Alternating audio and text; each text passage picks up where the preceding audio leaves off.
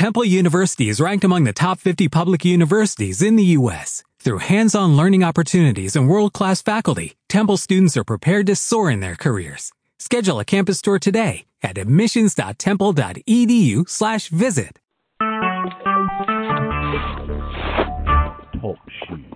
Recorded live.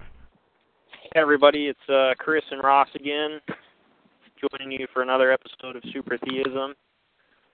And uh, first thing I wanted to talk about for the week is uh, are you are you familiar with uh, that Del guy Ross on YouTube? From uh from be- his YouTube channel is called Beyond the Imaginary Curve. I think I've sent you videos of his before. Sounds he's the guy. familiar. He's the guy that go. He he lives in the UK. and He goes around and like does like street interviews, like flat Earth. Oh yeah, the the Scottish Yeah. guy who's who's really smart about it. Yeah. Yeah, his name's Del. Yeah, well, he just did. Yeah, he does a lot of. I, I would highly recommend his channel for people uh listening. Just, um, you know, I think he's got a really good approach, and you know, the way he just confronts people about it, I think is really good. And uh, I watched.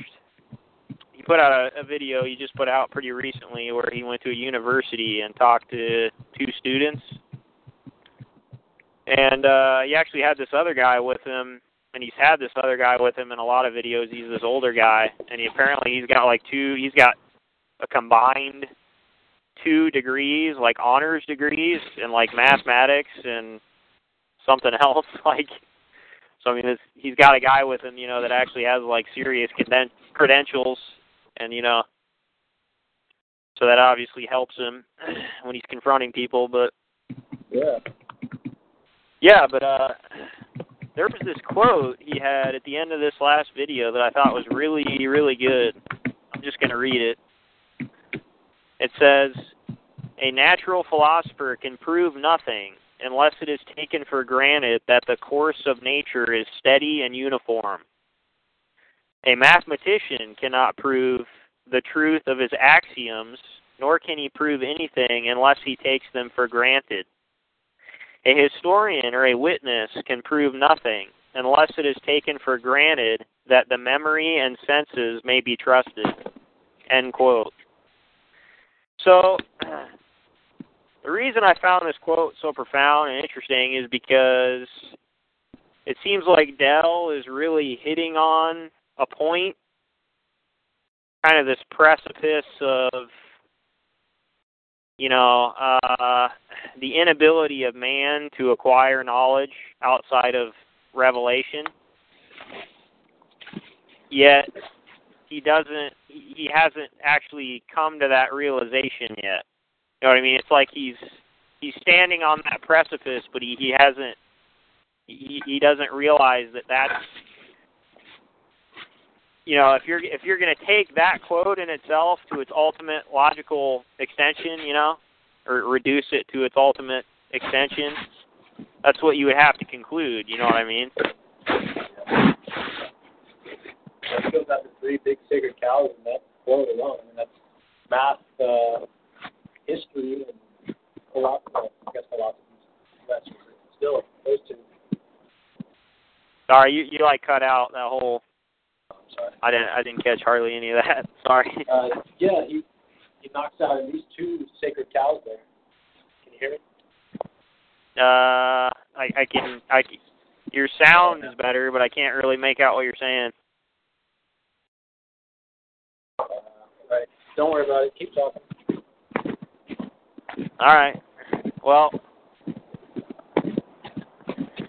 so the reason I kind of want to talk about that a little bit is because basically it's pointing out the the complete failure of the Enlightenment and the whole secular, you know, French Revolution and all of this all of this this whole premise that you can acquire knowledge, you know, on your own outside of divine revelation. And uh that's that's not the case. You can't. Um, because all your arguments are going to reduce to uh, these base premises and these presuppositions, which you can give no account for, and which you can't justify outside of themselves. So it just it reduces either a massive circular argument when you have to when your argument has to prove itself out and you have to justify your you know your first premise or it'll reduce to an infinite regress which you know is the same thing as being arbitrary which you know won't avoid the charge of being arbitrary so it'll it'll still just collapse in upon itself because in order for you to justify your your first premise or your your base premise you'll just you know either either either you'll justify it with with yourself you know you'll just you'll just assume it and that's you know that's circular or you'll justify it with an infinite regress which is just you know it's arbitrary. So it's it's not any better and uh I kind of wrote down here uh our epistemology and our um metaphysic that we would hold to. I said, our epistemology is revelation from Yahuwah and the Bible and deduction therefrom, and the innate forms he placed within man in order to establish compatibility and a continuity of intelligibility, language, meaning, and other true, abstract, and universal objects of knowledge in the form of propositions. So the reason I say that is because propositions are the true objects of knowledge. Okay, and they're they're abstract. They're abstractions. Can't be you, you can't infer or you can't account for justify propositions from experience or you know sensation or they precede all of that. They're they're a priori and they're abstract and they're also they're also universal and you can't establish universals by experience because all experience is particular and you also can't you know if you're an empiricist you're you're or you're a materialist you can't appeal to innate forms. You can't say oh well they're innate. Well that contradicts your whole epistemo- your whole epistemology because an empiricist believes that all all truth and knowledge is derived from experience. So if they're innate, that by definition, you know, precedes experience. so, you know, you you would contradict your whole your whole platform there. For you to be an an empiricist and be consistent, you have to believe that man basically is born a, a tabula rasa or a, bl- a blank slate. You know, because if all knowledge is derived from experience, well then that's what would have to that would have to be the case you can't appeal to innate forms. But we can, and we can also account for their origin. We would say that they are, you know, they were uh, programmed into us, you know, like a genetic program. You know, they were pre-programmed into us by uh, Yahuwah. You know, in order for for there to be a continuity of you know meaning and for us to understand language and grammar and you know these these abstract universal concepts. You know, so and uh, or these propositions, and I and the reason I uh, distinguish propositions as the objects objects of knowledge, the true objects of knowledge, as opposed to concepts, is because concepts cannot be true or false. You know what I mean? Like if I just if I'm holding my pen in my hand and I just say pen, is is it is that true or false? You know what I mean? No. If I just say the color green, if I just say the color green, is that true or false? No, that's a that's a concept. That's is it only proposi- only propositions are true or false. You know, if I say if I say I'm holding this pen, okay, now that's a statement. That's a proposition. So that's either you know true or false, right? Right. Right. So I said uh, our truth theory is coherency theory, or demonstration by a logical series of propos- propositions, which is in Latin is called uh, ordine demonstrata, as opposed to a chronological series of experiences, which is what you'd have in like em- empiricism, aka where you where you start with a revealed axiom or postulate and see what all propositions can be deduced from that postulate. You know, in a valid, you know, reasoning validly, you know, by way of deduction forcing conclusions, you know, necessarily. Where the coherency or the consistency of the whole or the set provides a self attestation of the postulate. So, to explain that a little bit more clearly, or a little bit more layman terms, so basically, we believe that God God can either reveal things to us uh, extra biblically or by way of the Bible, you know, obviously. And for instance, if we're going to use the Bible as an example, one of the propositions in the Bible would be, you know, like male supremacy, right? I've mentioned right. this in previous calls.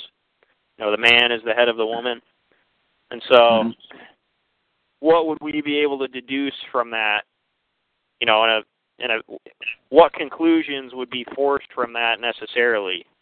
I mean, well, obviously, we would see, you know, that would obviously conform with what we observe and experience in reality. You know what I mean? Yeah. They'd be superior, you know, mentally, physically, um, which, you know, we find that they are. So,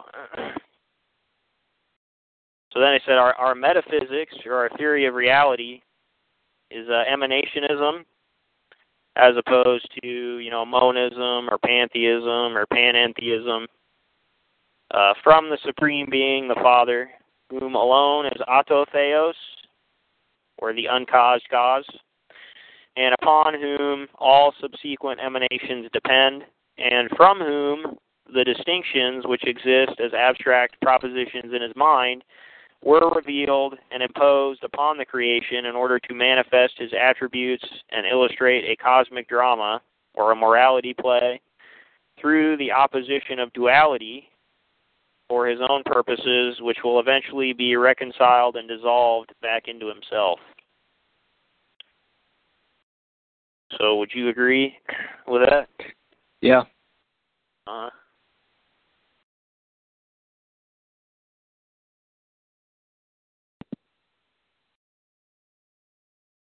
Any other thoughts, or is that it? no, it all made sense. Okay. So, yeah, I think that's all I wanted to say on that. Oh, oh, never, never mind. I got one more thing.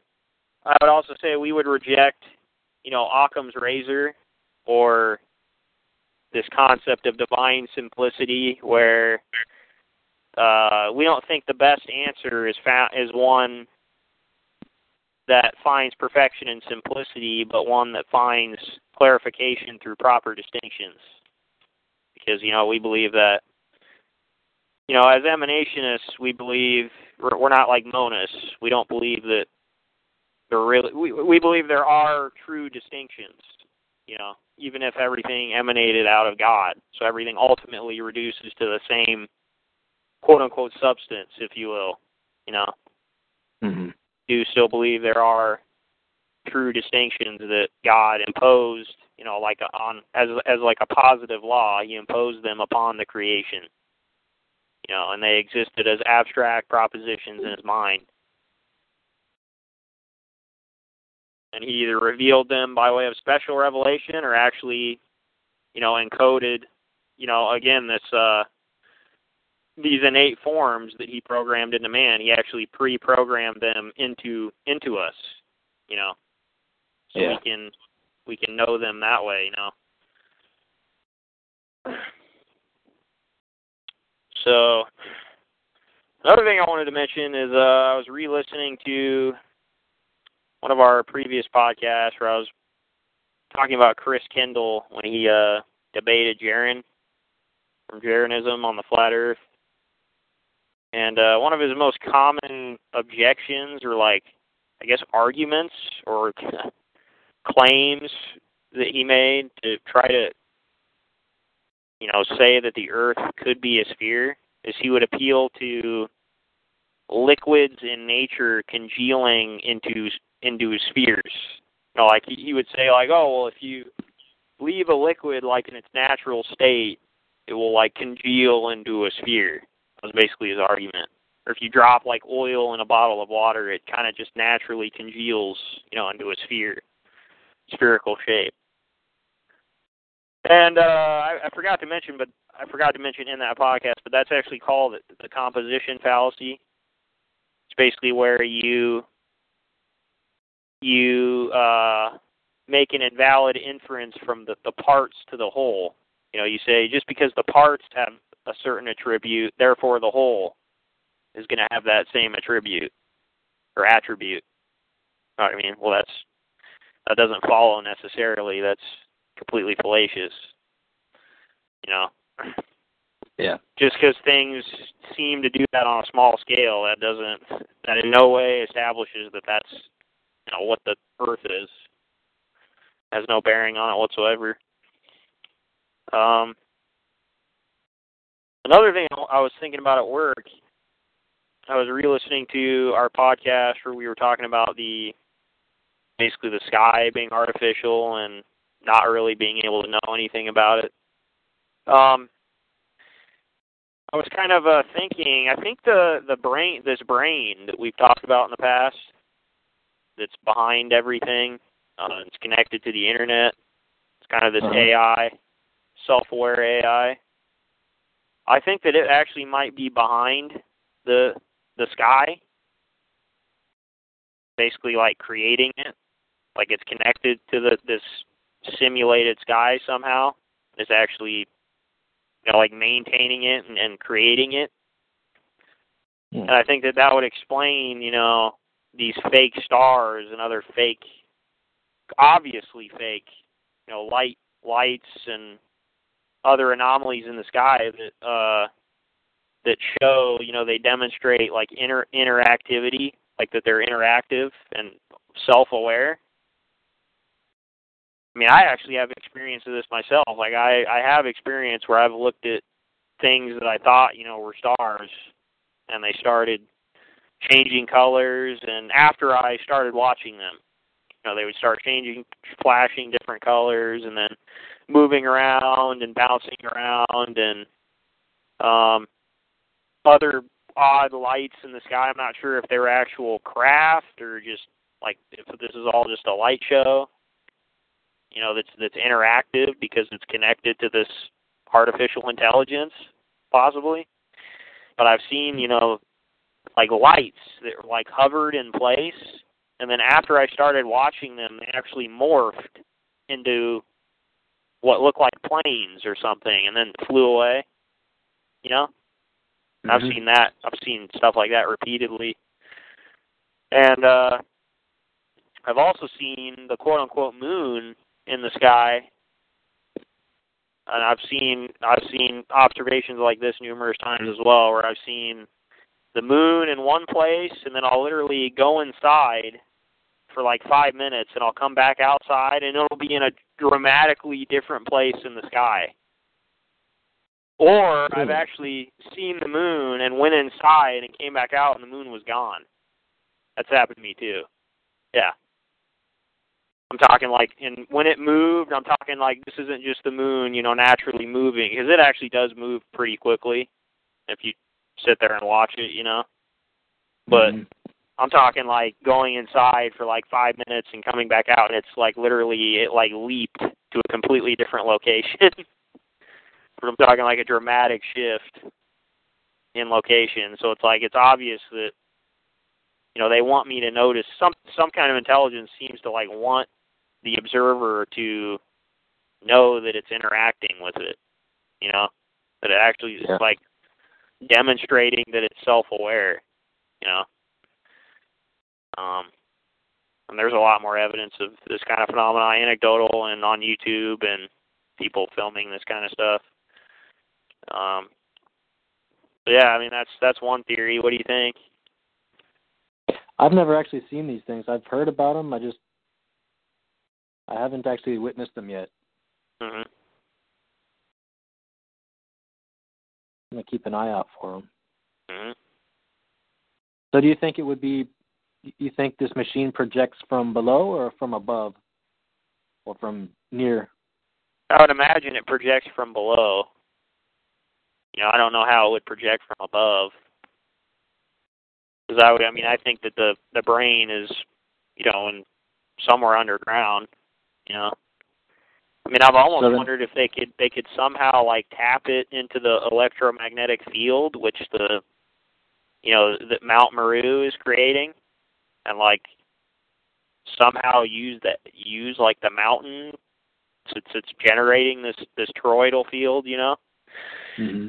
somehow like use tap into that and like hijack it somehow and like use that to project the whole like fake sky and all the stars and stuff. I don't know. I mean, I'm not saying that that's what's happening. I'm just trying to, you know, throw possibilities out. I'm just brainstorming.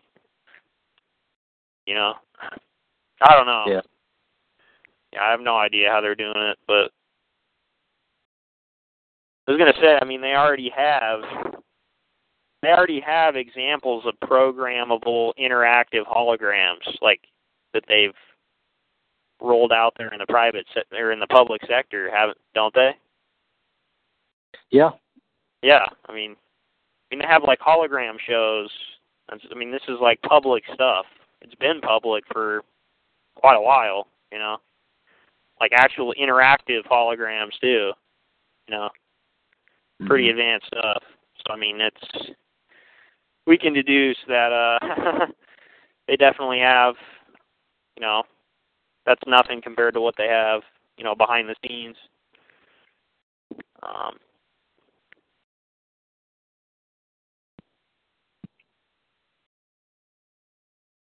do you have any Yeah, other they- thoughts on that, or Yeah, I was just going to talk about those holograms. Yeah, I've seen them. I don't know. Did I mention this already on on your show? Um, I've seen them where they can pro- project not only light and colored light, but shadow, or at least black color that looks like shadow. hmm Well, I mean, I mean, if our deductions are correct, that and it would follow that they would have to be uh, that that shadow is actually, you know, that darkness, quote unquote, or shadow is just a form Oh. of light.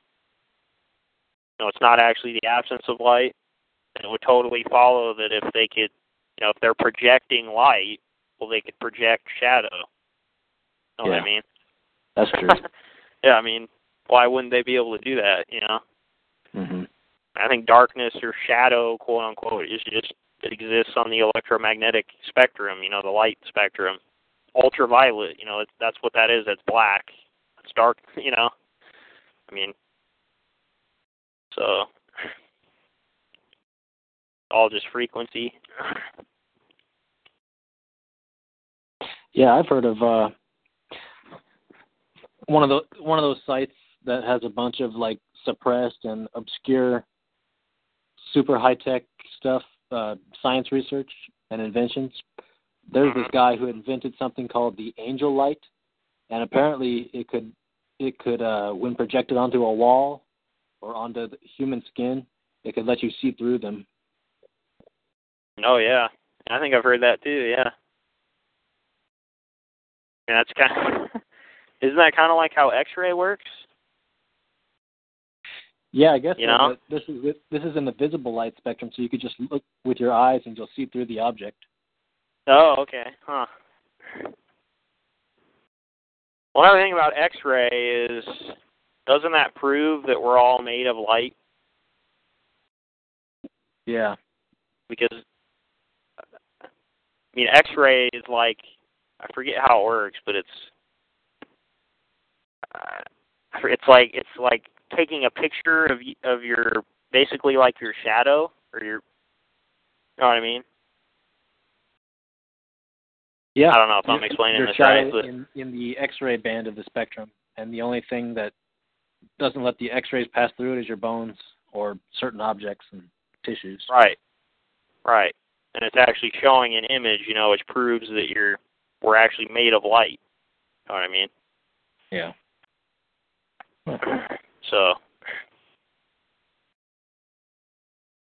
see, another thing I wanted to mention was uh, there's this guy on YouTube. I kind of watched a lot. I watched a lot of his videos on over the weekend. His name's uh, well, he goes by the username Joseph Smith. I'm not sure if this is an his actual name or what. I find that kind of hard to believe it if it is, but um, he just make he he just makes MGTOW videos. He's kind of this. I mean, he looks kind of like a black dude, but I'm not sure if he's full black. I don't know if maybe you've seen some of his videos before, but he's he's got kind of like messed up front teeth. No, I haven't Um, seen it. Okay. Not him. Well, yeah, he he puts out a lot of MGTOW. I would I would recommend uh, his channel for anybody listening. Um, I think he has a lot of good advice, good information. What's your opinion on MGTOW? Uh, that's MGTOW. Yeah, yeah. Uh, I can identify with lots of its ideas. I lean Mhm. more towards the uh I don't know what to call it, but more th- the red pill. I Mhm. know those have overlap, but I don't know the whole idea of going your own way. That's kind of just I don't know. I can't see myself. I mean, it'll work for a while, but eventually you're gonna want a woman. Well, you might as well just come out and say it. It's kind of satanic, isn't it? Yeah, it's it, Yeah. it's at least kind of throwing up your hands and giving up. Well, I mean, I think I, I, I oh, also I'll give my opinion I it. It pretty much aligns with yours, but to just put it to put it in my own words, I'll just say that I would disagree with the conclusions that people in MGTOW draw. You know, to completely abandon, just completely like give up on even having a wife or trying to have a wife or you know, and just I mean that's that's completely unbiblical. I mean like if you're if you believe the Bible, you can't be I mean you'd be rejecting the Bible, you know, like the mandates in the Bible. If you're going to if you're to adopt that kind of position. Know what I mean? Hmm. You I mean you should always you should always want to have a wife. You know what I mean? You should always Yeah. leave that possibility open. I mean that's you're fulfilling not only the you know the commands and the mandates given by you know Yahweh in the Bible, but fulfilling your natural desires that He placed within your body. You know what I mean? Yeah. Which He said were good. You know, and He told you to pursue. So, yeah, I would definitely. uh I wouldn't. I wouldn't consider myself a MGTOW in that. You know, in that respect. So, and I mean, this Joseph Smith guy, like I read his comments too, and he even said like people at like one guy was like pushing him on that too. He's like, because uh, this Joseph guy, he kind of like brags about how he supposedly overcome the desire of sex, and like he's like, oh, I, I'm. He, kind of like gloats about it, you know, like he's proud of it. Hmm. This guy was kind of pushing him on that on the in the comments, and he's like, well, I don't even. This Joseph guy is like, I don't even. I tried porn like a couple times, and I don't even do that. Like he doesn't. He doesn't even masturbate. It's like, and he's like proud of this. You know, he's like, oh, I, I found inner peace and happiness outside of, you know, fulfilling these de- these desires. I mean, he's he almost, he's almost like he sounds like one of these ascetic, you know, narcissistic monks. You know what I mean? It's, you know what I mean? It's like, Yeah. why don't you just become a monk? You know, I mean, that kind yeah, of he should, anchor. his, he should get his T levels checked because that's not normal. Yeah, yeah. I wish mean, it that's- was. I mean, that would solve a bunch of frustration, but I don't Yeah. know of any non-castrating way to turn that all off. Yeah, yeah. Or you could, you know, apparently some of the church fathers used to like talk about how they, if they ever got an erection or something, or had those desires, they would like throw themselves in the snow, like naked and stuff like that. I mean, people and people. I've actually heard people like propose these ideas, like as serious options. You know what I mean? To actually consider. Yeah. I mean, they're, they're operating off this false, uh, narcissistic, you know, ideal of it's a false, it's a false holiness. You know, this isn't a this isn't the true biblical holiness. You know, that's not. That's the complete opposite. You should you shouldn't really be considering any any kind of any kind of options or or suggestions where you're repressing your natural, you know what I mean, desires in an in a unnatural way. I'll just say that. You know, I don't think that that's. I wouldn't. I would not advise doing that. I don't think that's a healthy mindset or a good way to look at things. Definitely couldn't justify that with the Bible. so.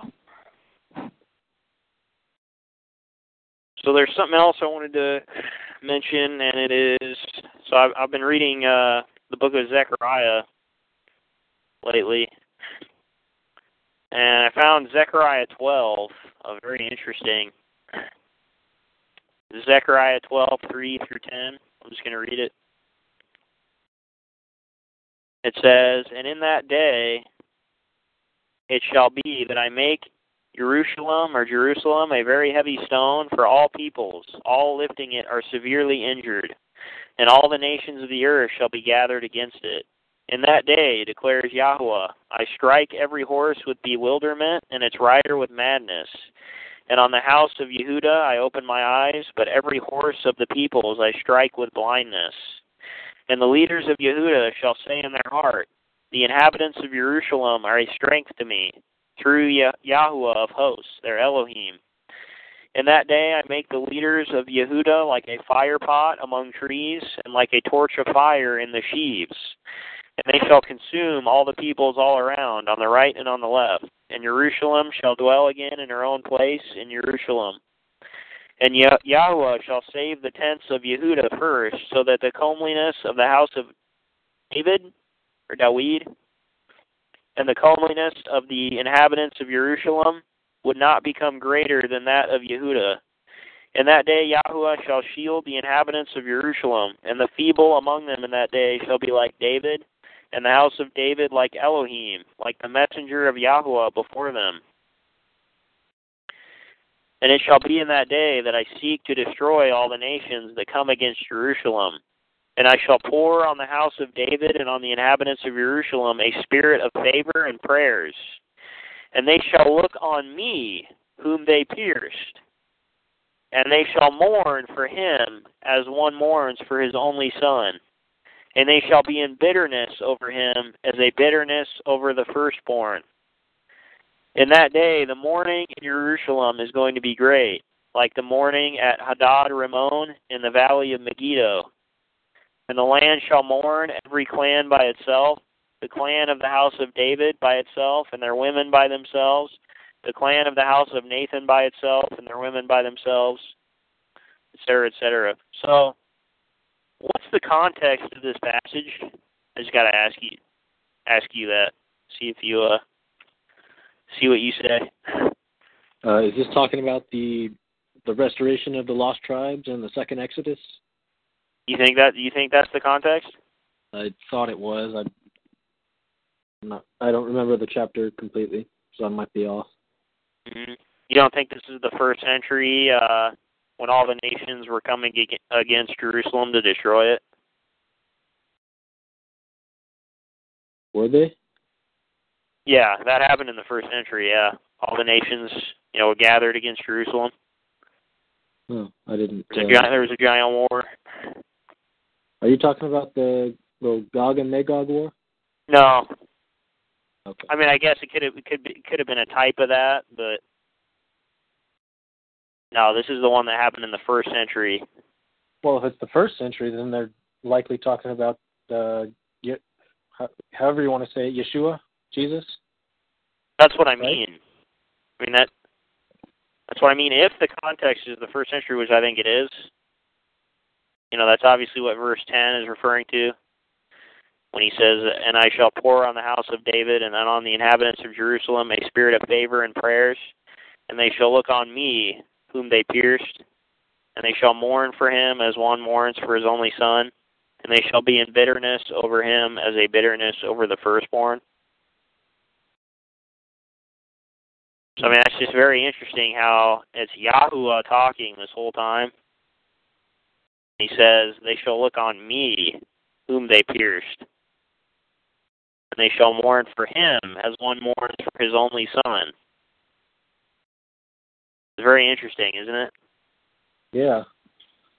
It seems like he's equating himself with uh you know, Yeshua or Yahushua. Yeah. Like in terms of identity. Yeah, that that uh Yehoshua is his avatar. Yeah. Yeah. So you know, Yahweh is this heavenly Christ. He's the he's the heavenly body, or this. Yeah. And yeah, the Christ man was uh, his earthly avatar or his earthly self, lower self on earth.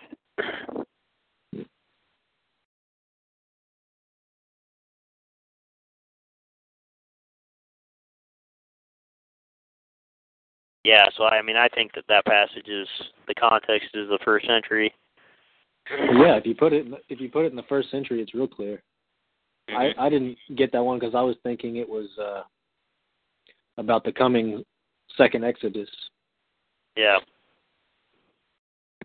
Yeah, because from my understanding, all the nation there was a huge war in the first century. Uh, basically, you know that Jerusalem was totally destroyed, like it was besieged. You know, there's there's other passages that talk about all the nations would come up against it. You know, Yeah. That that that happened after you know Christ, you know, res resurre- you know, ascended, obviously. But it happened before the cataclysm.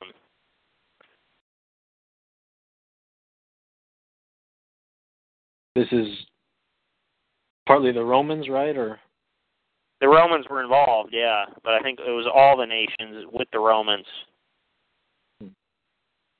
See? Yeah. Mhm. So yeah, thought that was an interesting passage. So anyway, that's all I got for the week. If you have anything you want to bring up or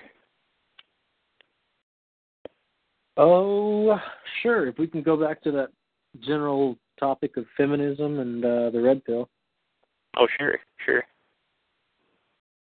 I don't know how much time you've ever spent trying to have uh, discussions with people on online groups or uh, forums or Facebook, None. uh, theology, you know, theology and uh, biblical debate type of stuff.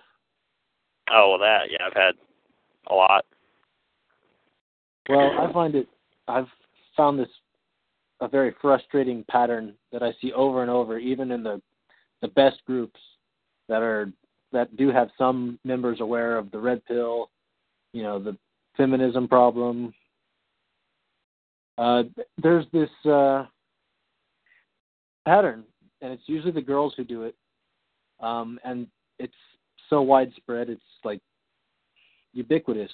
Anyway, um, when you bring up a topic that they just don't like, like it might be feminism, it might be patriarchy being biblical, it might be the topic of polygamy is a real a real nerve point for them. Mhm. They, if they don't like the topic, they will butt in. Like they can be people who never comment on any of the threads, who you think they just have that group, the group's feed hidden on a timeline. It's like all of a sudden they come out of the woodwork like termites, and they try to hijack, they butt in, or they just try to shut down and kick you out of the group Sure, uh, yeah. to make make the discussion stop. Mhm. Mhm.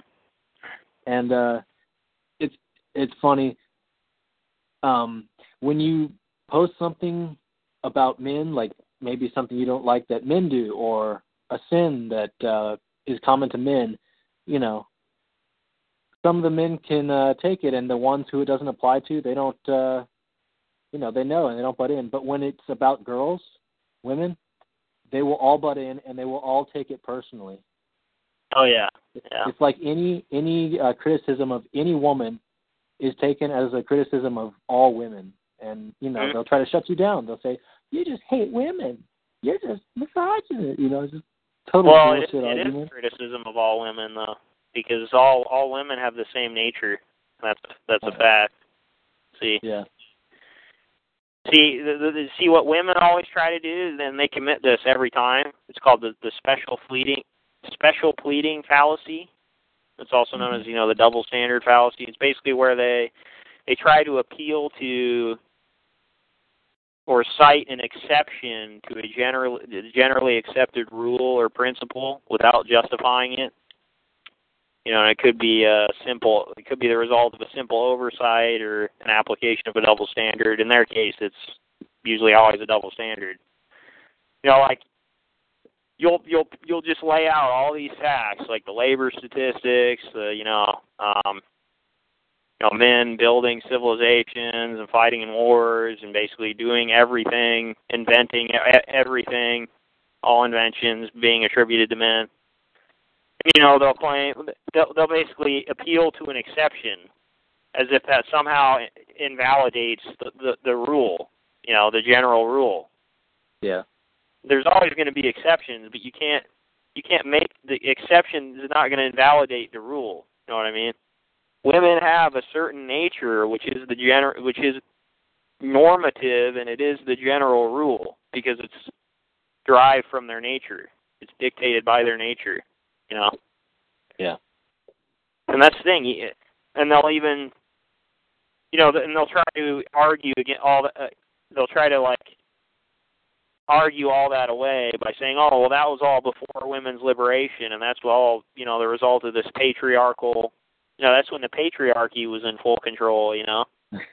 That's why you didn't see any, you know, but then it, you can just none of these fact none of these trends or none of these things have changed even after liberation.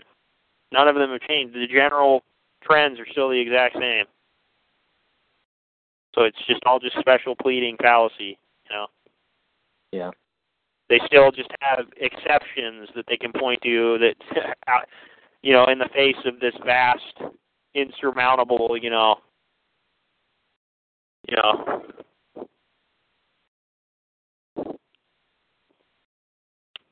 you know, this Yeah. vast, you know, majority.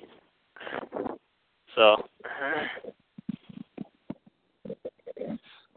I just find it frustrating. I was talking to some of the the trustworthy guys in the group who, you know, it doesn't matter what topic it is. If it's biblical, you know, they're all adult men, and you can bring it up. It's no big deal, and we can have a discussion about it.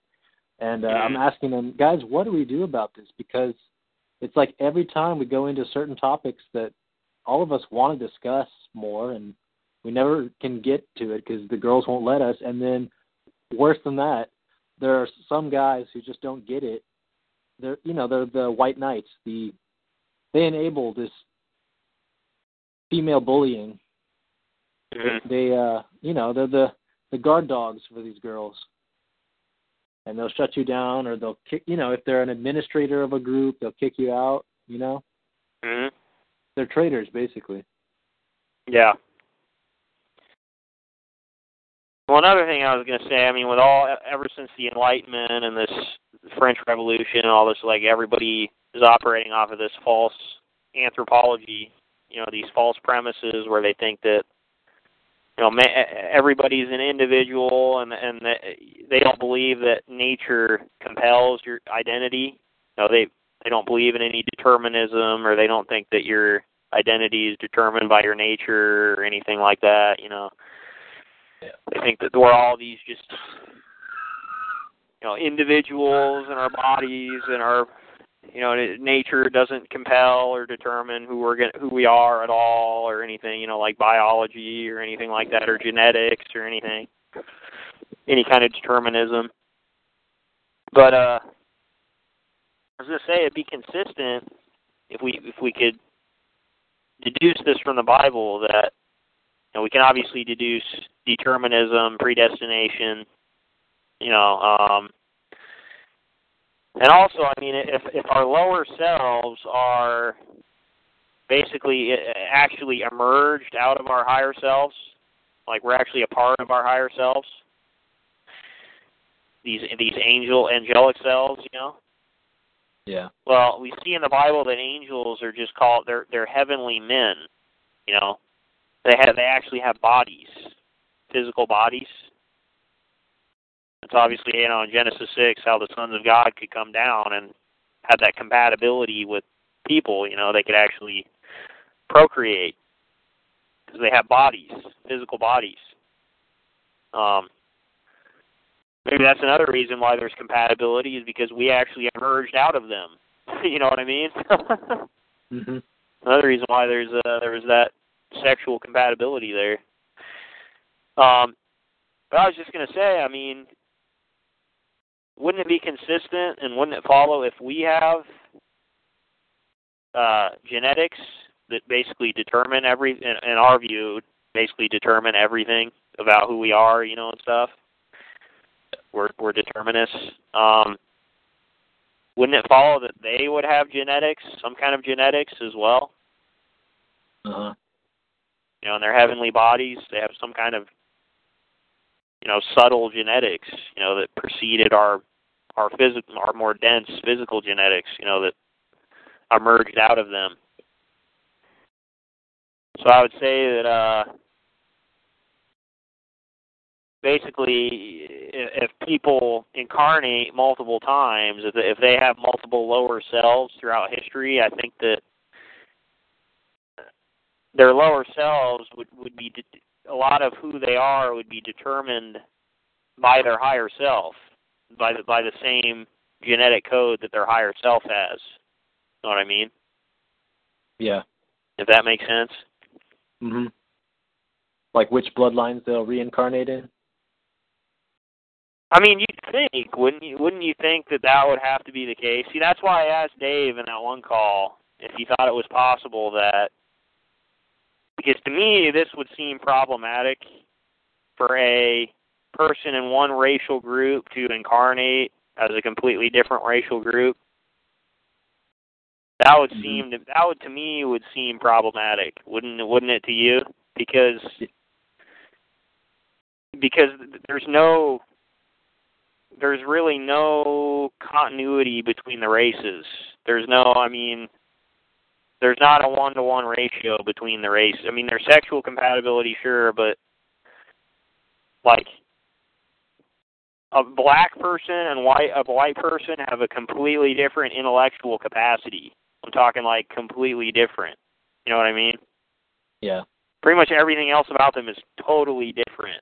So I just I can't imagine how a especially if if you have the same higher self, so wouldn't that dictate a lot in terms of how your your lower self is going to be because your genetics are going to emerge out of they're going to be dictated by your higher self's genetics, you'd think. Wouldn't that would follow, wouldn't it? Yeah. In a deterministic way. Just following the the causes back, you know, this causal regression. Um Yeah. so I'm not sure how that would be possible. You know what I mean? Mhm. I don't That know. reminds- That reminds me of uh, a question that I asked you the other day about uh you know uh, how do I explain it? I asked you if you thought that uh Cain and Abel and Seth and you know the early humans in Adam's line if Mhm. they were all born twins. You know, Uh-huh. like Cain and Luluwa, his sister. Do you think Yeah. they were twins? Yeah. Yeah. And then uh, this this idea of uh, humans being the uh, lower counterparts of angelic uh, higher selves. Mhm. How do you explain uh, twins of the same sex? Twins of the You same think- si- mm. Yeah, like two bo- two boys who are twins. Yeah. Would you do you think they're part of? They they say that uh, they say that twins are that some twins have a uh, almost telepathic link and can I would uh, say they. I mean, I would have to say that they probably have the same higher self. I don't know how else I would have would explain that because, especially if you're talking like identical twins, I mean, they have the same exact DNA.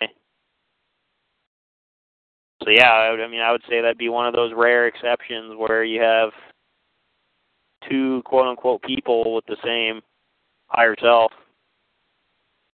You know, I would say that that'd be like some kind of anomaly though, or that obviously that's not the rule. You know, it's not normative. It's just some kind of weird exception. I mean, I don't know how else. I I would have no other way to explain that. You know. yeah. Uh. So some I mean, there's no there's no there, there's no reason an angel wouldn't be able to talk to two different people at the same time. Know what I mean? So I I don't see how there'd be any conflicts in terms of an angel not being able to, you know, minister, communicate with two different people at the same time. I don't see how that that wouldn't be a problem. So it's like playing a video game and you get to be two players at once. I guess, yeah. I wonder about uh, Thomas the disciple. Then he was a twin, right? Uh, I'm not sure. Or or maybe his name means twin. Yeah, maybe not. I don't know. Oh yeah, I think his name means twin. Yeah, but yeah, I'm not sure if he was. I'm not sure what that means in relation to that. And then what was that uh, when uh, Georgie and Dave were on in that call? Y'all were trying to uh, see if the if each other had heard of any other ways that uh, the angelification doctrine might be described. Yeah, he was just Dave was just coming up with different terms, you know, that wouldn't be as uh knee jerk worthy, you know, for for Christians. Would be somewhat more palatable. And that's why he came up with the term, you know, personal angel as opposed to higher self because it's just the higher self's just loaded with so much I mean, it's pretty much just exclusively a new age term basically, you know. Yeah. Yeah. Hey, uh, So I, well, I, I I, was going to mention. uh, hold on, let me let me make a point too. So I was going to mention that. So when we were talking about th- that whole issue with Dave, the whole ra- transmigration of of races between uh, incarnations, um, Dave said that they got that you know Uriel, one of the seven, was had different colored skin, a darker colored skin. Now, white people, Caucasoid people, they can have dark, really dark skin.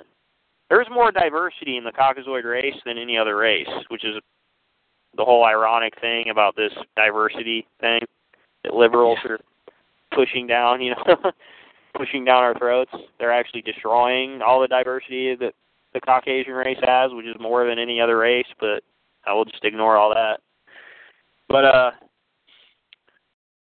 I mean you can have really dark skinned Caucasoid people, you know. That doesn't mean they're not Caucasoid. You see? I mean I would be really doubtful. I would I would be I would really find it hard to believe if one of the seven was like a negroid. You see what I'm saying? I mean, just because Yeah. Uriel has darker skin, that doesn't mean he's a he's not a an ad, Adamic, you know, race. He's not an Adamic, an Adamite. Know what I mean? Yeah. Because I mean, we even see in, like I said, Deuteronomy 32 when you know Yahweh or or El Elyon is separating the or when he separated the sons of Adam according to the number of the sons of God. Well, those are the 70 sons. So those are, those are the 70 sons within the royal court. You know, those are the basically his top sons. You know. Yeah. Well, he's just referring to Adamites there. So that means that all those sons of God that are the higher selves of those Adamites, those are all Adamites. So why would the seven above the seventy not be Adamites as well. You know what I mean? That wouldn't really that wouldn't make sense to me, you know. Yeah. I don't know. It just it seems like the hierarchy in the heavens would have to reflect the hierarchy that we see on earth. You know I mean? You wouldn't have you wouldn't have a negroid above a ca- caucasoid. I mean, it just wouldn't. There's an order of things that's refle- that's in the heavens that's reflected on earth. It's just the way it is, you know. hmm So I I don't know. That Yeah, and uh, you uh, you see even with uh, Caucasoid people. I mean, nowadays a lot of people are pale because we're we don't get enough sunlight because we all work indoors, most of us, and sure, yeah. you know even when we Plus, are people don't outside, have we don't. people don't have good circulation too. Well, for a lot of reasons, but they're not Yeah. exercising their lymphatic systems, and they're not. uh They're eating a lot of processed foods and vegetable oils, which is you know one molecule removed from plastic. So they're they're basically their whole diets are pretty much just plasticized food, which is gonna. That's actually what's clogging up their arteries. It has nothing to do with cholesterol or meat or any of that. No, they need to eat more of that stuff because that'll unclog their their arteries. They're not hmm. eating any of that stuff. They're eating all this fake processed plastic food. That's what's clogging up the arteries and preventing circula- circulation and proper blood flow and you know Yeah. all these vegetable oils and hydrogenated oils and you know uh trans fats and um et cetera. Poly you know polyunsaturated fats and all these fake fats, you know. Yeah. But yeah. Yeah, Go I was on. gonna say. I was gonna say, uh, and and Dave mentioned something like this, but when a when a Caucasoid, when a white person of of many ethnicities, of white ethnicities, is healthy and gets enough sunlight, their skin isn't so pale. It can be anywhere from, and you've seen these terms before, honeyed, they call it, um, to copper tone to bronzed even. Sure. And uh, if you if you look at the uh, the native Coptic people of Egypt, um, who are thought to be descendants of the original Egyptian stock, they're very very dark. Like you could call them, you could describe them as brownish even. I mean, go t- go type in uh, ethnic Coptic people and look at their skin color, and they are still uh, Adamites. Well, did you know that uh Mitzrayim, son of Ham. you know that all the angels that are described in the Bible when it's it tells you what color they are, their their their skin's described as bronze color? Like a you were you were aware of that, right? Yeah, yeah, like Daniel's vision and uh Yeah. yeah. Well, also of uh Christ when he in Revelation it says his feet were like uh well burn it uh brass Oh yeah. and you know you'll get the you'll get the black Hebrew Israelites trying to say, "Oh, that means he's black." Okay, is brass does that does that make you black? it's the Yeah, most because we all know that, that uh, saxophones and trumpets are black in color, right? That's what brass means. Yeah, right, right, yeah. I've never seen a, a I've never seen a negroid who had brass skin. I have seen caucasoids be able to achieve that skin color. So, I mean, it's completely absurd.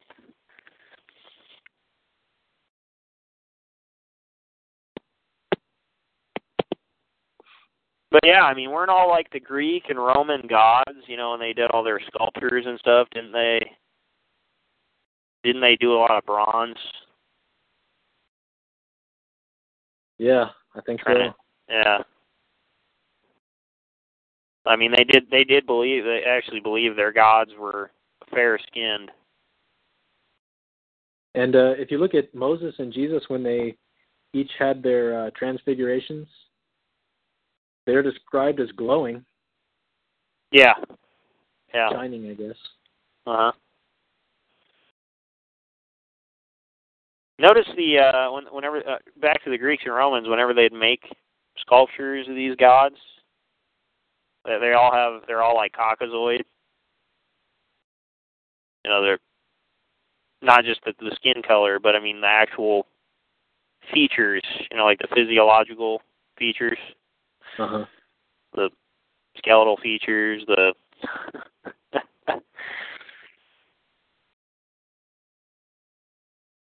it's pretty interesting. Are you telling me they weren't melanated? Melanated. it's hilarious that, uh, uh, that the, you even find that like amongst colored people's mythologies. Like their gods also had white skin. Hmm. Oftentimes had white skin, blue eyes, you know, blonde hair. I mean, you find this is like a consistent pattern that you find even amongst supposed non you know, other other uh racial types. Hmm. I didn't know that. Are you talking about more than just uh, the South India religions and Hinduism? Well, I was mainly thinking. Well, yeah. Well, you find it in. Uh. Well, yeah, you find you do find it there. But I was thinking about like uh. You know, with Viracocha and Kukulkan and Quetzalcoatl. Oh yeah, And right. yeah, they were all they were all described as you know white, basically like a like actually like a Caucasoid, not just white, but distinct Caucasoid features. You know, the blue eyes, the Facial hair and blonde hair. Yeah. red hair. Yeah. Yeah, yeah, or red, yeah. Uh, and you know, they're the ones who brought them uh civilization and agriculture, which is exactly what we find in the book of Genesis when it's talking about Adam. You know, Yeah. that there was not yet a man to till the ground. Well, there was already we already have to deduce there was already other peoples here, uh, the beasts of the field, or part of the beasts of the field. Um,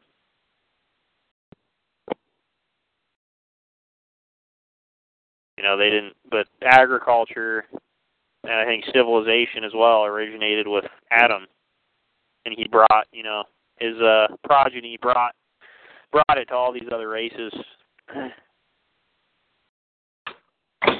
Interesting. Which, So which hey, is uh, con- consistent and would explain all these accounts. You know, I mean, you Yeah. find that in Egyptian or in the Egyptian history because basically, like the first, I don't, I don't know how many dynasties, but the earliest dynasties were not were not white. They weren't Caucasoid. But then the, some of the later dynasties, they became, you know, they were Caucasoid, the pharaohs and stuff. Huh. You familiar with that? no, I, I didn't. Uh, I didn't know that. Yeah, and that's when their their civilization really uh like took off basically. And I'll have to. That's all in that one book. The uh, I think I think uh, who- who's it? Uh, Win- Winchell's book. Hmm. Is that it? I must have Pre- skimmed over pre-Adamites. Yeah, Alexander Yeah. Winchell. Yeah, I think that's in. Yeah, I think that's in his book. So he talks a lot. He talks a lot a about Egypt. lesser, a lesser Black African uh, kingdom before that? Yeah, I don't know. Yeah, some kind of uh pre uh Adamic Egyptian. You know that the the Mitzrayim or the Mitzrayins, Mitzrayins or however you say it, from Adam would have come to that civilization later.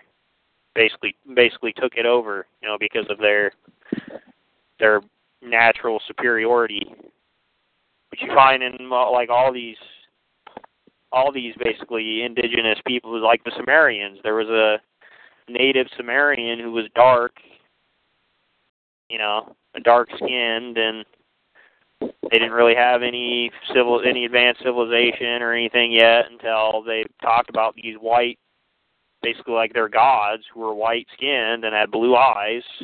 They came and they they basically took over and ruled them and you know, advanced their civilization, gave them agriculture and all this stuff, you know. Oh yeah, just like the Viracochas were set, you know. Yeah. Uh, the the Inca and the uh Yeah. the Maya Yep. Aztec. Yep. Yeah. Oh, you were saying Sumer, like. Yeah, the Sumerians. Yeah. Yeah. yeah the dark. The said- darker. I thought you were saying Sumerian, like Samaritan. No, no, no, no. Yeah, you're familiar with the, the there was a native Sumerian, Yeah. right? Who was I read that to you, didn't I, in that one book? Yeah. Yeah, tracing our white ancestors. Yeah. Talked about that. So then here's a here's a question I you probably don't know. It's probably all Well, speculation, but uh, to to qualify this, we would have to include Canaanites as well, because I actually think a lot of these a lot of these people were actually Canaanites. Hmm. Because if we can, well, we can see this in the Bible that uh, God never really Yahweh didn't never commanded the Adamites to build cities or they were supposed to live in agrarian uh, you know, they weren't supposed to really build cities or the first city was built by Cain, if that says anything. yeah. You, see that continued on in his with his descendants as well, you know, and it also said he would be actually cursed. He'd be unable to uh grow, you know, yeah, anything. the ground the ground wouldn't yield its fruit for him. Yeah, yeah. Which is funny because all these modern day Jews, they're you never really see them as you never really see them in it as farmers or anything. And they, you know, they just go from one. Seems like they follow the Adamic, the Western peoples around, and get get constantly kicked out of their countries, and they just go to the next and go to the next and go to the next, just live amongst them parasitically. I'm talking about these modern Jews now Yeah. whoever these whoever these fake I think they're I think they're just Edomites basically. Wait, Canaanites intermarried with with Esau's line? Yeah. Yeah, you know when Esau took the you know, took the Canaanite wives. Yeah, that it, well, was it like one Hittite and one Hivite woman? Yeah. Yeah, he produced uh further mongrelized and bastardized offspring that basically I think are is the result of that. It's modern the modern Jew. The hook nose, you know, the yeah.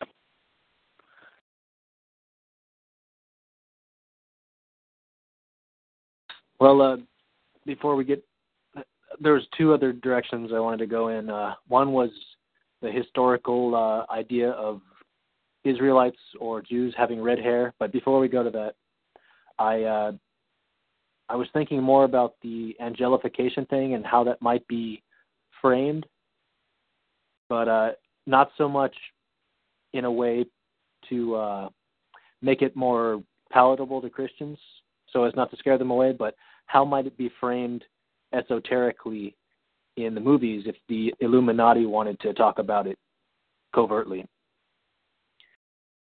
And uh, I think I thought I heard one of you guys mention it, maybe Georgie or Dave, or or maybe I just thought of it. But uh, anyway, one or two or maybe three ways came to mind.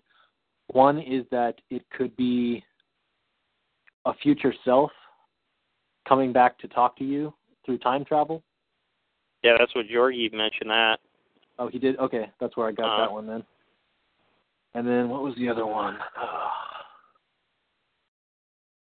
Well, uh, oh, you mentioned it when I was talking about the 4400. Um, uh, oh, like a it- father. it could be son, framed as a- right. Yeah, father and son, mother and Yeah, mother, daughter, or older sister, younger sister. You see that a lot, or older brother, Yeah. younger brother. Yeah, they do that a lot. Yeah.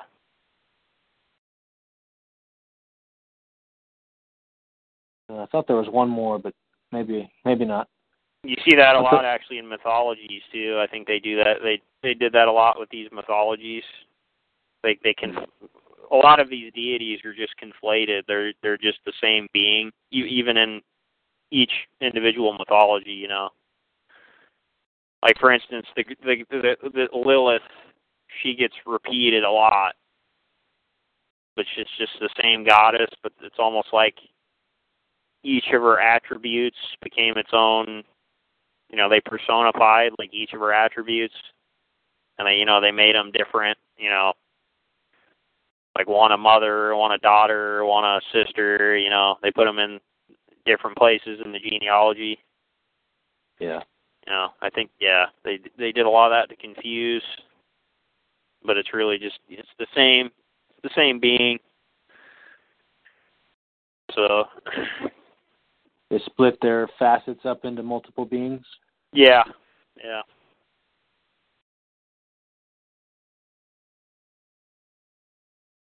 Interesting.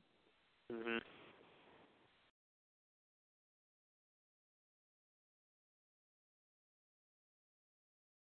All right. Hey, and then uh, Jews or Israelites traditionally having red hair in, uh, at least in medieval uh, cult, uh, writings and uh, scripts. Like Shakespeare has, oh, I forget who it is. Some some Jewish guy or Israelite having red hair, and then there's a Spanish play or story from the Middle Ages where Judas has red hair, Uh-huh. and uh, and uh, you know from I think from that idea that Judas had red hair, the uh, idea that redheads are untrustworthy,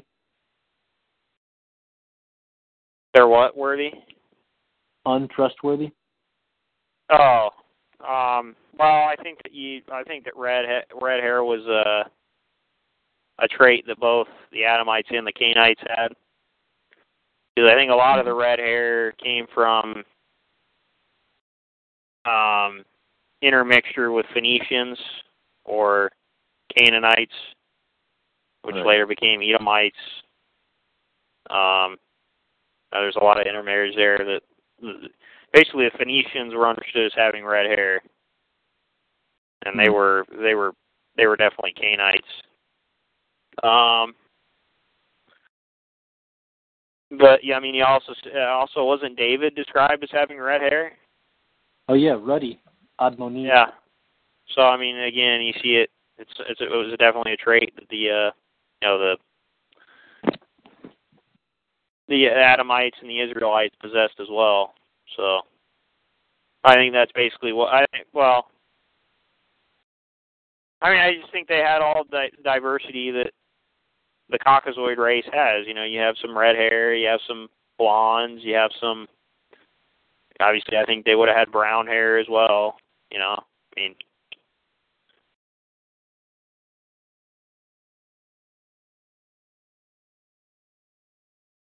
See, that's a really weird idea to me because I had always thought, because I studied the uh, historical interpretations of the Genesis Table of Nations and who each of those sons of the uh, of Noah's three sons were supposed to have uh, produced.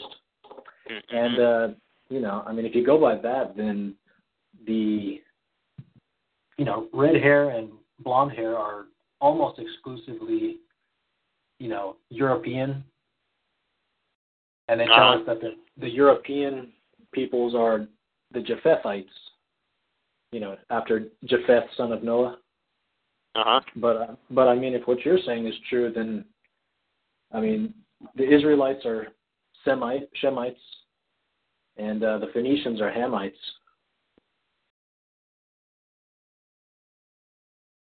Yeah, maybe. I think there's a something there, dude. Like uh, huh? like there's a cover up there. Yeah. Like to the point, I'm at the point where I don't. Uh, I'm not sure whether I can trust that that uh, interpretation anymore. That uh, the Europeans are Japhethites.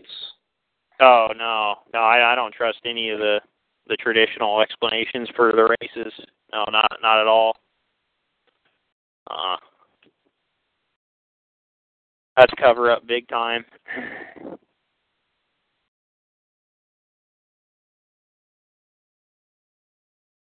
I mean, you can Yeah. throw that out with all the creationist stuff, really, because I mean that's all just total gatekeeping. You know, Mm-hmm. Illuminati's very, very concerned about race. It's very uh that's that's a high priority. You know, that's a very important issue. Well, because I think they they understand the true nature of reality that it's it's deterministic. You know, your it, basically your blood actually determines who you are. You know. Yeah. You know, the Bible teaches collective identity. That's why it does that. Because it's it's actually true. you know. It doesn't teach this uh we're we're all born individuals and blank slates and free will and all this nonsense. No. Uh uh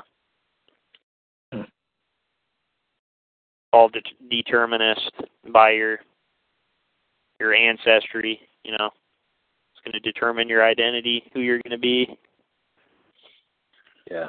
your blood. Yeah, see, I, I first started questioning the Table of Nations, uh, who they tell you each one produced, when I started taking Anglo-Israelism theory seriously, Mhm. because, uh, you know, in, in the Anglo-Israel Israelite uh, theory, they say that uh, uh, what is it? That the the uh, root word gomer or or I, I don't know, it has multiple spelling. Like all right, all across Europe, there is a a pattern. There's this name with several variants, but uh, you'll see it in stuff like the Cimmerians or the the the Cimbrians or the let's see what else Cumbrians I think is one. And then Mhm. if you look at the Welsh language, like that one seems to pre- preserve it even. Let's see. Uh, oh, in Welsh, the name for Wales, the country, is Gomerag, and the name for the Welsh language is uh, Cymru. Mhm. and uh, you know that that name variant is all across Europe. Oh, and then you have the Gauls.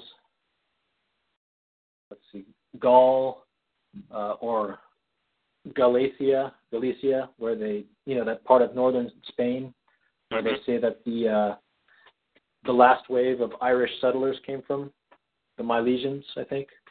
Mhm. And then, uh, you know, you have Gaul, Celt, or Galatian. I think they believed that those were early Celtic tribes. Mhm. But all of those, they say, in the Anglo-Israelism theory, they say that that word doesn't come from uh, the name of Gomer, son son of Japheth, son of Noah, but from King Omri of Israel, and that those Oh, are yeah. some of the, the northern tribes. Right, right, yeah. Yeah. And then you look at the Germanic people. You know, Anglo-Israelism says that it's mainly the Celtic and Germanic peoples that are Yep. the descendants of those lost northern tribes of Israel. Um, Yep, You look at the uh, the root word Saxon, and you're the one who showed me this one. Yeah, Isaac's that son. that comes from. Say it again. Isaac's son. Right, Saxon. Yeah. And I believe that. I believe that. Yeah. Those they trace that group all the way back to uh, an Assyrian uh, people Yep. that are called the Askuza or Ishkuza Uh huh. or Ish, Ishkuzai. And I was always taught that that was from Ashkenaz, son of Gomer, uh, son of Japheth, son of Noah. Mhm. But yeah, you're see this Anglo-Israelism says that that is from Isaac. Right. Right. So I mean, and, and I would I would uh, I was tempted when you first presented that theory to me of Anglo-Israelism. I was tempted to think that that's just one of those weird, outdated uh, mid 1800s propaganda theories. Yeah. But then I started to look at the the verses in the Old Testament, you know, Jeremiah and Ezekiel and a bunch of the prophets.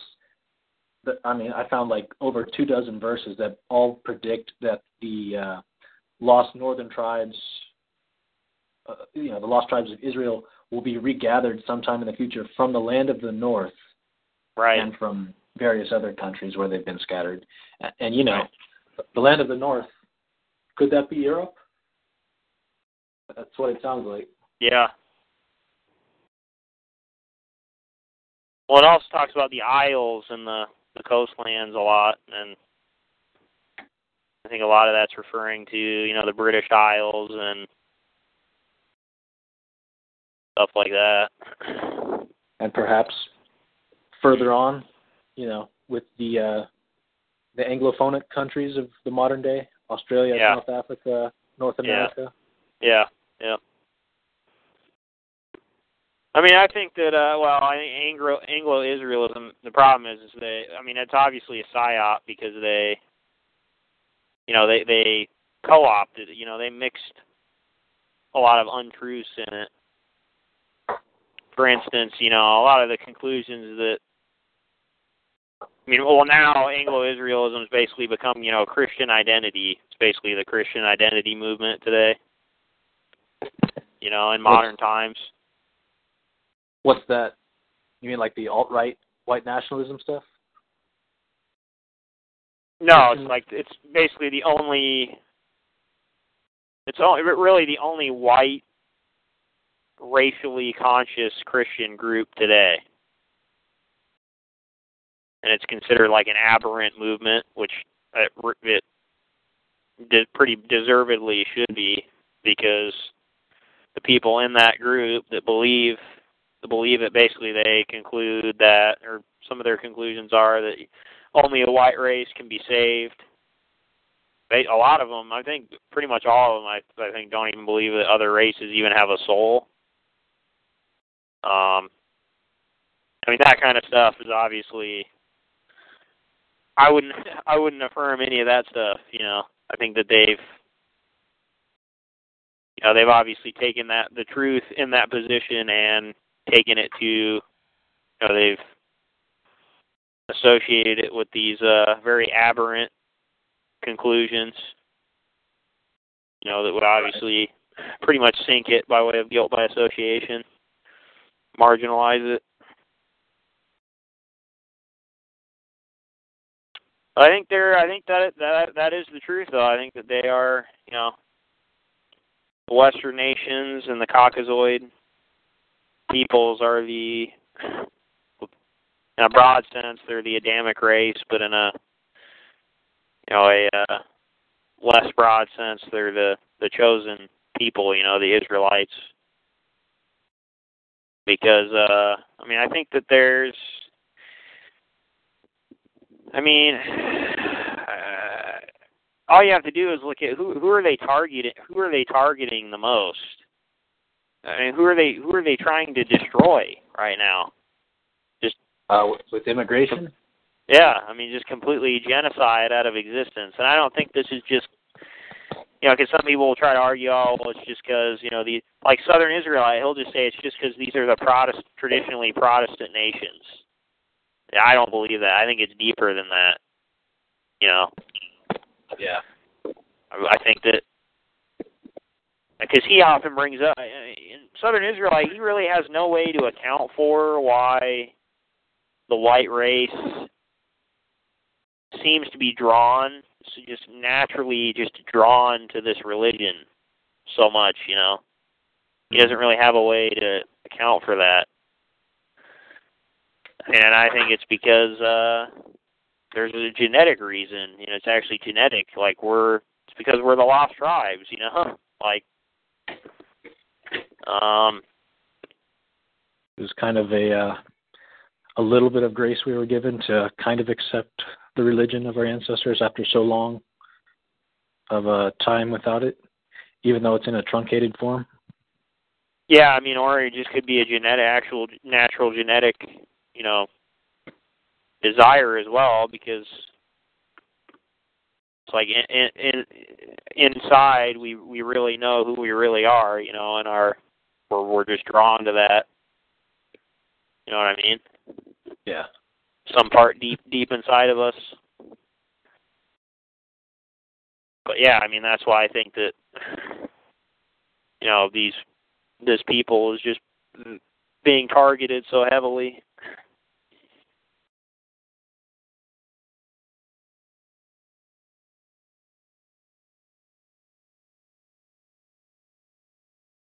And people say too, like, uh, you know, people say too that uh you know the main targets of the Illuminati throughout history in terms of propaganda have been basically like the Western nations. You know, like they'll say Christians, but basically that would refers almost exclusively to the Western nations, which just just happen to also have a, a racial association. So I mean, is this all just? I mean, why? You would think if if race didn't have anything to do with it, and if there was no racial connection with religion, people believe, you'd think that if it was all just up to random chance and statistics, you wouldn't have this overwhelming statistical pattern throughout history of this specific race always being associated with this religion and therefore always being the target of this you know propaganda and the illuminati you know?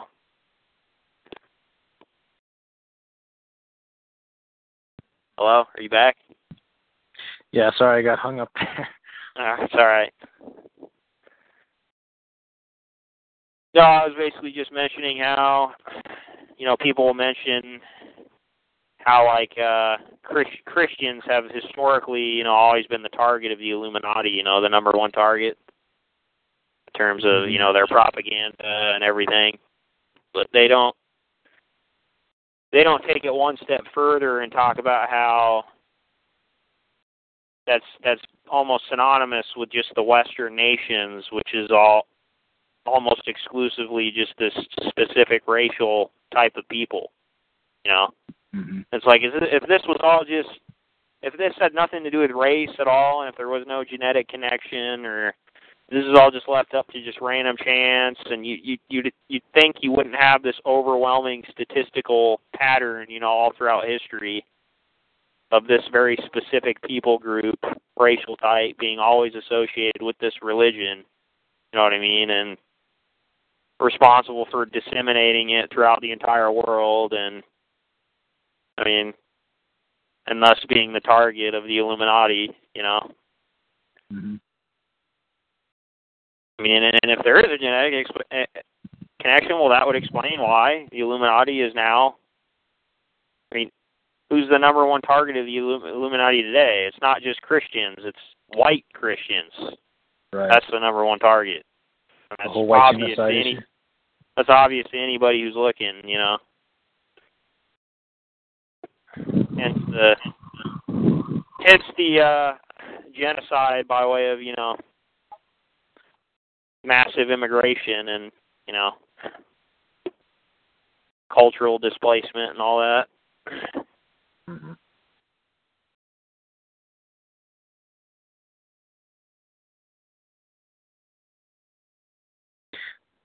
So, uh, for modern people who are mixed race, white and and something else, what do you think will happen to them when the second Exodus finally occurs?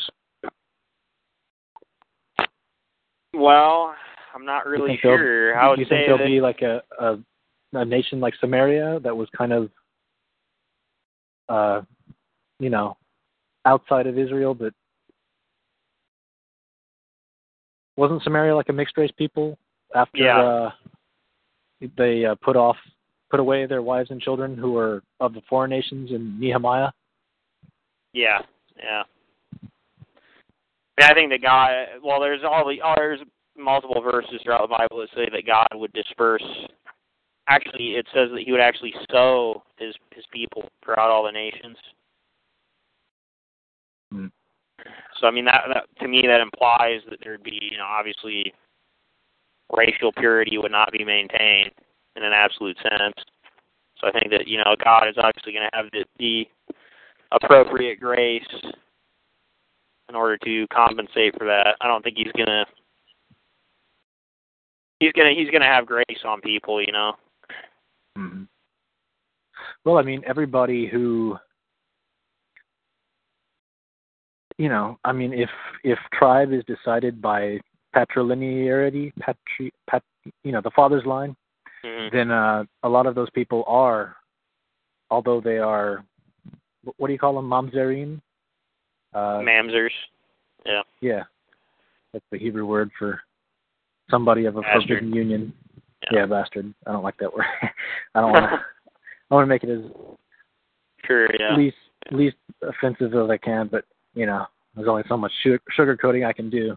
A harsh Yeah. topic, but anyway, um, some of those people are still Israelites, just you know, mamzerim Israelites.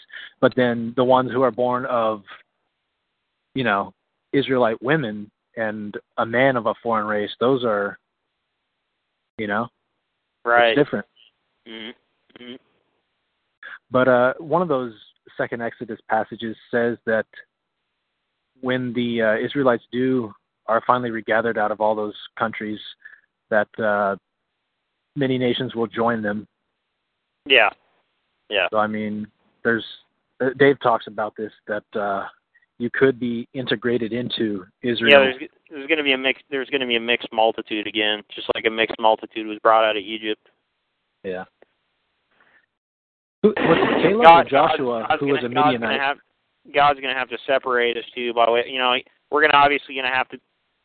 He's going to have to reveal to us who's in what tribe. He's going to have to restore the tribes, you know, True. by way of revelation. Like, you know, he's going to say, "Oh, this person's a Levite. This person's a." You know, we're going to have to get all that by way of revelation. In terms of uh. I think that even if everybody has some form of admixture, I think that the elect remnant, I think God has preserved enough throughout the generations in order to be able to still, I guess, accept them or uh, recognize them as as these tribes. In terms of Hmm. you know the the majority of their DNA and their blood. Yeah, and then you then you Yeah. get into the idea of at least the the Torah diet and uh, life, Sure. you know, the food Yeah. laws and, and stuff like that was supposed to preserve you in peak health, Yeah. possibly. And so there might be purification of the DNA as that restored Israel progresses along. Yeah, yeah. Well, you could also have well, you'd also have purification by way of then you'd you know you'd be in a nationalist community, so you'd you'd be inter you'd be only be marrying your you'd be marrying close racial kindred again. You know, you'd be race you'd be you'd be intermixing with your closest racial type, which I think if if you continue that over generations as well, you could repair you know, you'd basically go the opposite direction in terms of whatever whatever damage you did do by way of admixture, you you could reverse it. Yeah.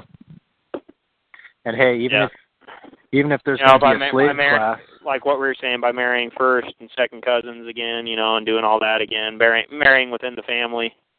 You, know, Right, you could really, yeah. I think you could uh reverse a lot of that, or all of it potentially. So, however many gen- generations, you know, you do that strictly. yeah. hmm and, and maybe there will be a slave class if you know i mean Yeah. it's likely Well, there that will- there's there will be slaves There will be. That's talked about. but uh what what do the satanists always say better to rule in hell than serve in heaven Yeah. exact opposite of the truth right better to Yep, serve sure. in heaven than rule in hell i think one of those second exodus passages describes people in that day that that the weakest among them will be like king david and that the Yeah. greatest among them will be like the elohim Yep. when they fight wars Yep. Yep. so yeah Well, I was going to say, I mean, it also describes,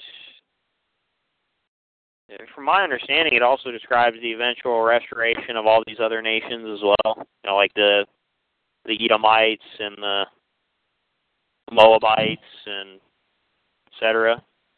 yeah So,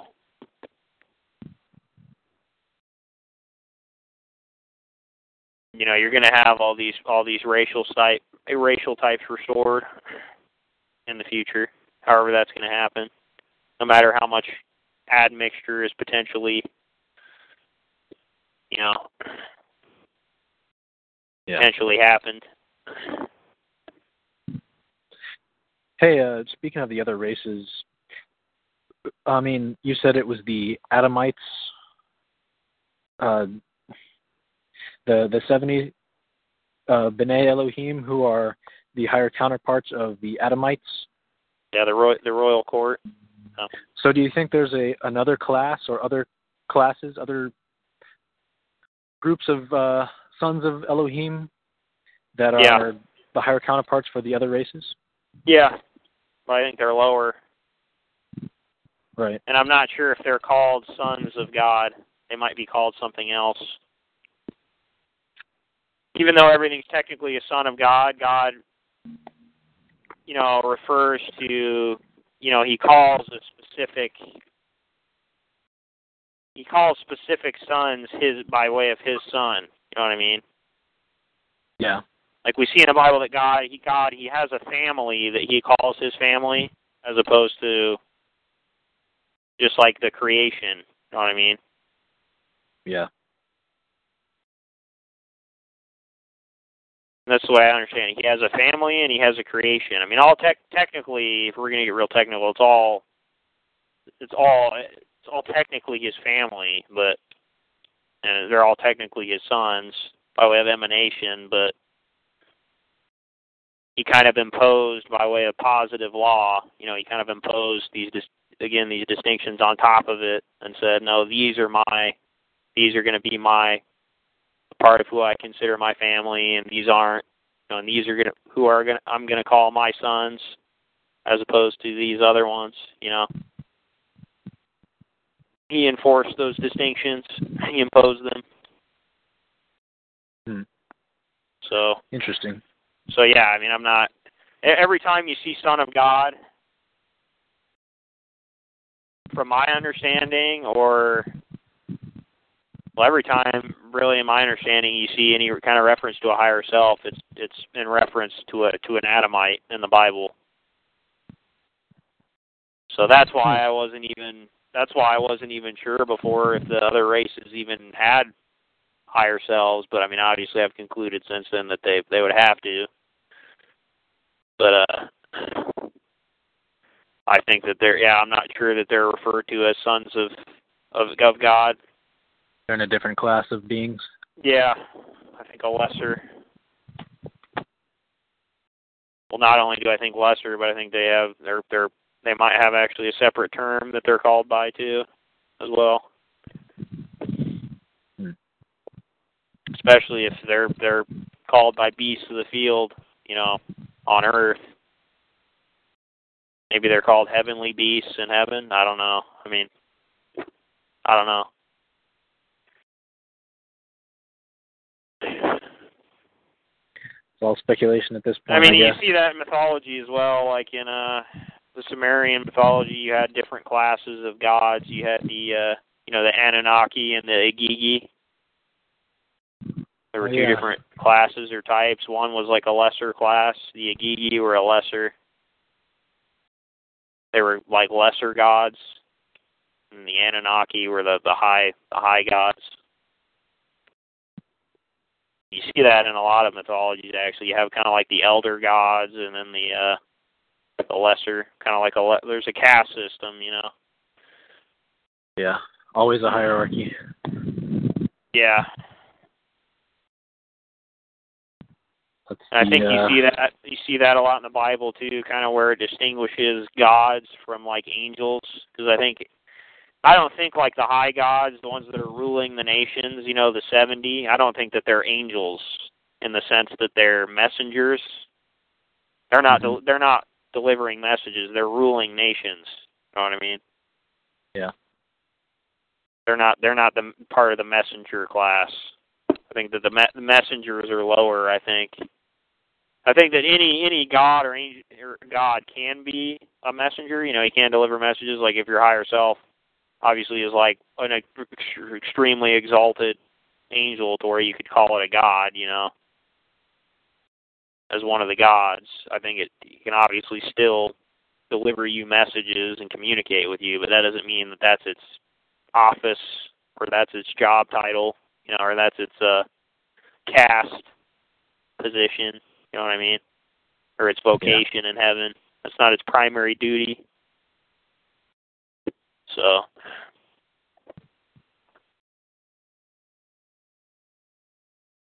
I think the same goes for like the Watchers in the Bible. I think the Watchers are also a lesser, they're a less some kind of lesser being, a lesser caste of being.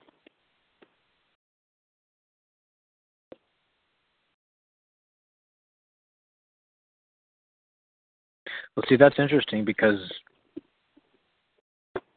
well, no, never mind. I was going to say because if they took Adamite uh, women as wives and were able to reproduce with them, they should be the same species. But then, I, I mean, you look at the uh, the different races, and they can reproduce and have offspring. So that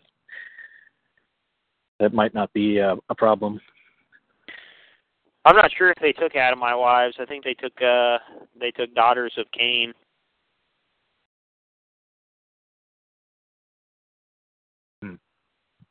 Because uh the book the book of Enoch that's that's described in the extra biblical literature. Those are the ones that they uh cohabited with.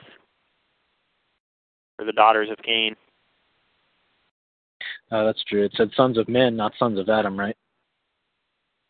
Yeah. Yeah. Yeah, it that was, might it work a, out. It was a it was a generic it was a generic word used if you refer to you know daughters of Cain, which would still be you know daughters of Eve, you know Yeah. generic Yeah, see- mankind, whatever. See, that's a question that confused me. That's an issue that confused me back when I still believed in the serpent seed Nephilim doctrine instead of the uh, the Cainite theory. hmm Was how were angels, which I thought of as a separate species to humans, able to reproduce with humans? It made no sense. Right, right. I mean, the higher self explains all that, you know. Mm-hmm. I mean, it's perfectly consistent with the Bible because every time angels are described, they're described as men, just heavenly men, you know, with the same functions and the same. They eat food, they drink, they have bodies that are literally in the form of people, humanoid bodies, you know, or we're literally in their image. I mean, so.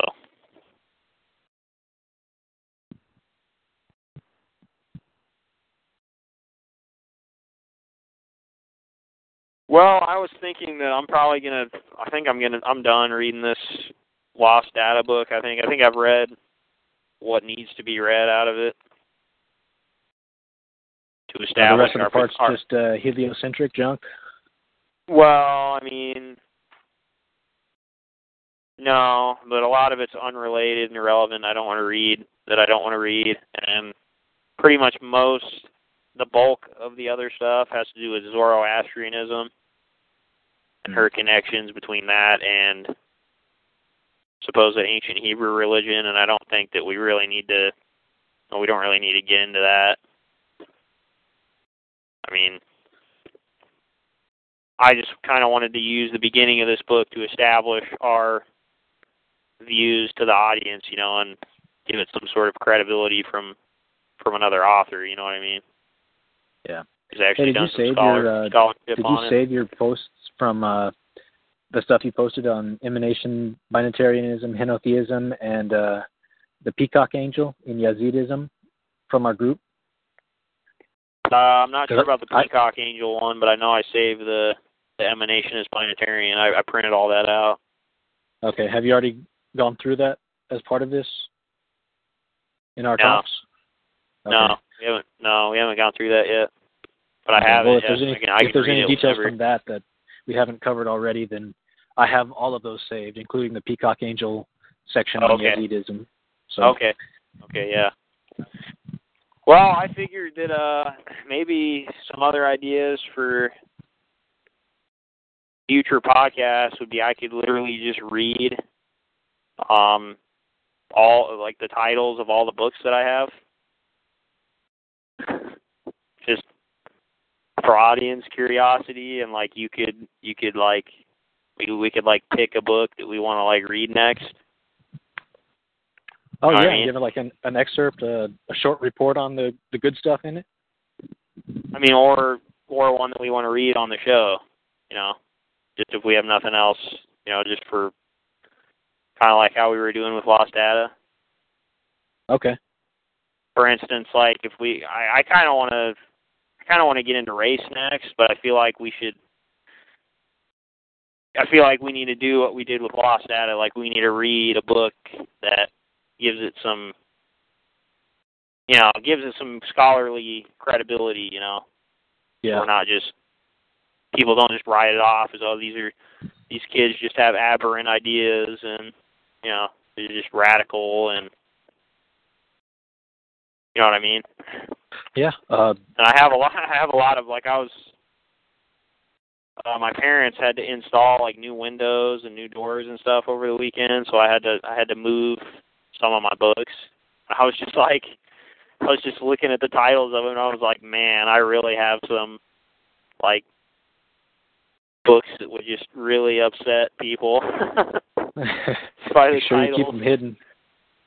I was just like, wow. And I um, there's a lot I haven't read too, so and there's a lot I have on the racial issue. A lot of ones that I haven't read too, so Yeah. Well, could, uh, uh, if you want to make that part of the, uh, we were talking about doing some talks on Torah socioeconomics. That's Mhm. that subject is part of it. So if you want to do race next and, or slavery or anything like that, yeah, I'm up for it. mhm. I feel like race race is kind of a broader kind of a broader issue though, because that you know that extends all the way back to the beginning. You know what I Okay. mean? So So uh, Winchell's book, and uh, maybe Drake Shelton and some other ones, some stuff Mhm. on the uh, current white genocide issue. mhm mhm. Sweet. Yeah, so I'll do that. I think maybe for the next call, I'll do that, and you can, uh, you know, tell me which ones sound interesting to you or whatever. Yeah. All right. Just uh, I think that's all I got for now, unless you got something else. yeah, and uh, let's uh, email me some of this before we do it because I want to have. I'd like to be more useful than just being the uh, the dude who agrees with everything in the background. If I can read anything, I'd be happy to. okay. Okay. Yeah, no problem. I feel like though right. for the the Torah socioeconomics, like I'm really passionate about that. Like more than the the sex and the dietary laws and the the calendar. So I really want to like prepare. That's why I wasn't super ready to just jump into it. So I feel like Okay. I might have to like reread some of Drake's books on that to prepare. Yeah, well, me too. I'm not quite it might up to up to date on it yet. so it might like be a little bit, you know, like understatement a little bit, you know, before we do that. If that's you're all right with that, Yeah, that's fine. you know. 'Cause I mean, I really I, I want it to be good. You know, I want it to be professional and more. more yeah, well, you me know. too. That's why I was so embarrassed fell on my face with the calendar thing. Yeah, I didn't mean to do that. Well, I mean That's that's, I that's not a it's not a huge deal with the calendar thing because it's we we can't establish any of those particulars anyway, so it's it's not you know there's so is there's just so much lost knowledge there and so much ambiguity that it's not a huge it's not a huge problem with that you know because we can't establish anything with certainty there anyway very little but the Torah socioeconomics are a little you know a lot more clear in Mm-hmm. terms of how they're elucidated in the Bible. So, all right. So I think Awesome. uh, yeah, that'll be our next call. Then is me just giving you guys a tour of my library, audio tour, Yeah. and yeah. So yeah, that's all I got. All right, cool. All right. Well, thanks for joining me again, Ross. Uh huh. Thanks for having me, Chris. Talk yep, to you next time. Yep. Probably probably be soon. All righty.